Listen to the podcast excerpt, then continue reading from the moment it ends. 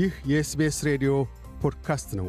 የሰፈራ መምሪያ መረጃ፣ ስለ አውስትሬልያ አኗኗር ሁነቶችና ታሪኮች በ SBS አማርኛ።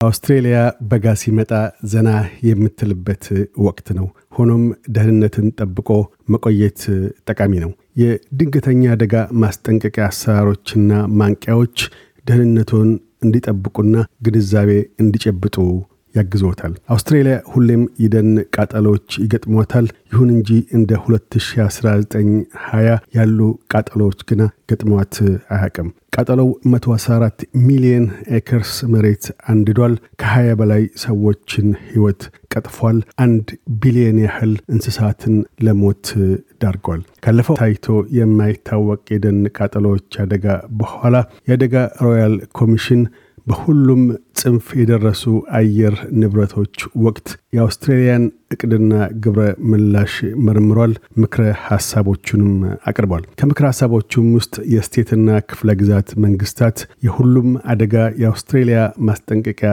ስርዓት ግብር ላይ እንዲውል የሚል ይገኝበታል። ምክረ ሐሳቡን ተከትሎም በአውስትሬልያ የእሳትና ድንገተኛ አደጋ አገልግሎት ባለስልጣናት ምክር ቤት የተቀረጸው የአውስትሬልያ ማስጠንቀቂያ ስርዓት ከዲሴምበር መጀመሪያ ጀምሮ ግብር ላይ ውሏል። በምክር ቤቱ የተደረገው ምርምር ውጤት ባለ ሶስት ማዕዘንና ሶስት ቀለማት ምልክቶች ቢጫ መረጃ፣ ብርቱካንማ ይመልከቱና እርምጃ ይውሰዱ፣ ቀይ የአደጋ ማስጠንቀቂያዎች ናቸው። የአደጋ ማስጠንቀቂያዎቹ ደረጃዎች ቀላልነትም በማህበረሰብ አባላት ዘንድ ይሁንታን አግኝቷል። ደረጃ አንድ advice መረጃ ሲሆን ይህም ማለት የእሳት ቃጠሎ ተነስቷል ግና አስቸኳይ አደጋ አይደለም የሚል ነው። ደረጃ ሁለት watch and acts ይመልከቱና እርምጃ ይውሰዱ ሲሆን ይህም ማለት ሁኔታዎች የተለወጡ ነውና ሰዎች ራሳቸውን ለመከላከል እርምጃ ይውሰዱ የሚል ነው። ደረጃ ሶስት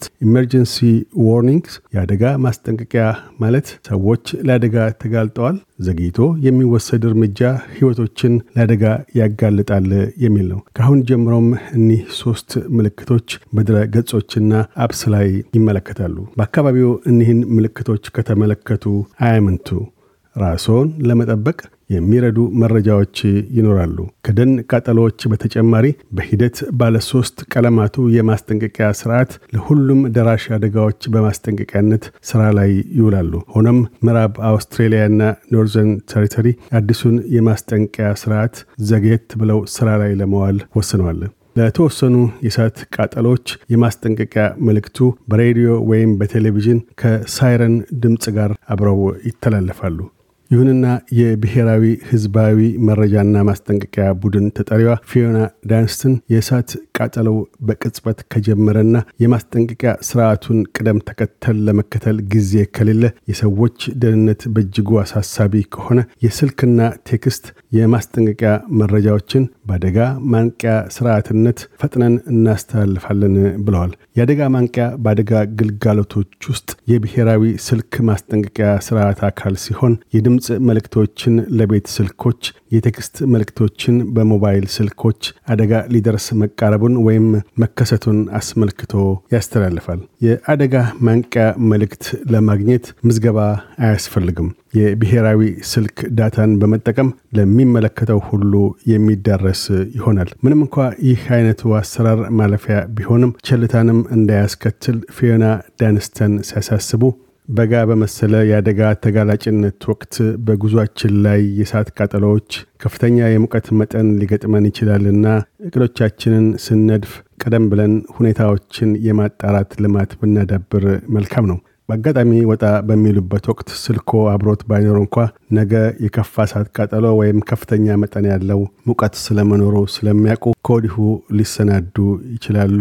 እናም ሰዎች በሚጓዙበት ወቅት አካባቢያቸውን ልብ ብለው የሚመለከቱ እንዲሆኑ እናበረታታለን ብለዋል። አክለውም የአካባቢውን የእሳት አደጋ ባለስልጣናት አፕስና ድረገጾች የመመልከትን ያህል የአካባቢውን ሬዲዮኖች ማድመጡም ሊደርሱ ስለሚችሉ አደጋዎች ማስጠንቀቂያዎችን ሰዎችን የማግኛ መንገድ መሆኑን ተናግረዋል። የድንገተኛ አደጋ ግልጋሎት ሰጪዎች ለአውስትሬሊያ መድብለ ባህል ማህበረሰባት ቀላል በሆነ እንግሊዝኛ ወይም በቋንቋቸው የተተረጎሙ መረጃዎችን ለግለሰቦች እንዲደርሱ እንደሚያደርጉም ጠቁመዋል። አውስትራሊያውያን በኮሮና ቫይረስ ገደቦች ሳቢያ በዚህ በጋ ወቅት ባህር ማዶ መጓዝ ስለማይችሉ በሺዎች የሚቆጠሩቱ በቅርቡ በመላ አገሪቱ ድንኳኖቻቸውን ተክለው ካምፕ እንደሚከትሙ ይጠበቃል። ሆኖም የደቡብ አውስትራሊያ park ranger ሰጂ አይዋው በቅርብ በዘነቡ ዝናቦች ምክንያት ያለ ጊዜያቸው ሳሮች በቅለው ያሉ በመሆኑ ለእሳት ቃጠሎ መጋለጥ ሊያጋጥም እንደሚችል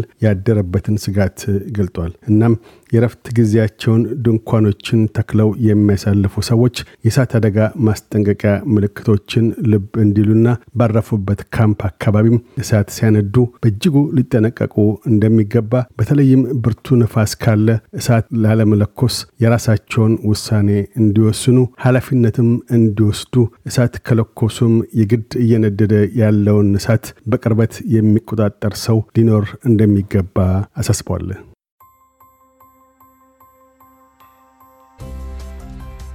ይህ የ SBS ሬዲዮ ፖድካስት ነበር። ለተጨማሪ የሰፈራ መምሪያ ታሪኮች SBS dot com dot au Amharic ን ይጎብኙ።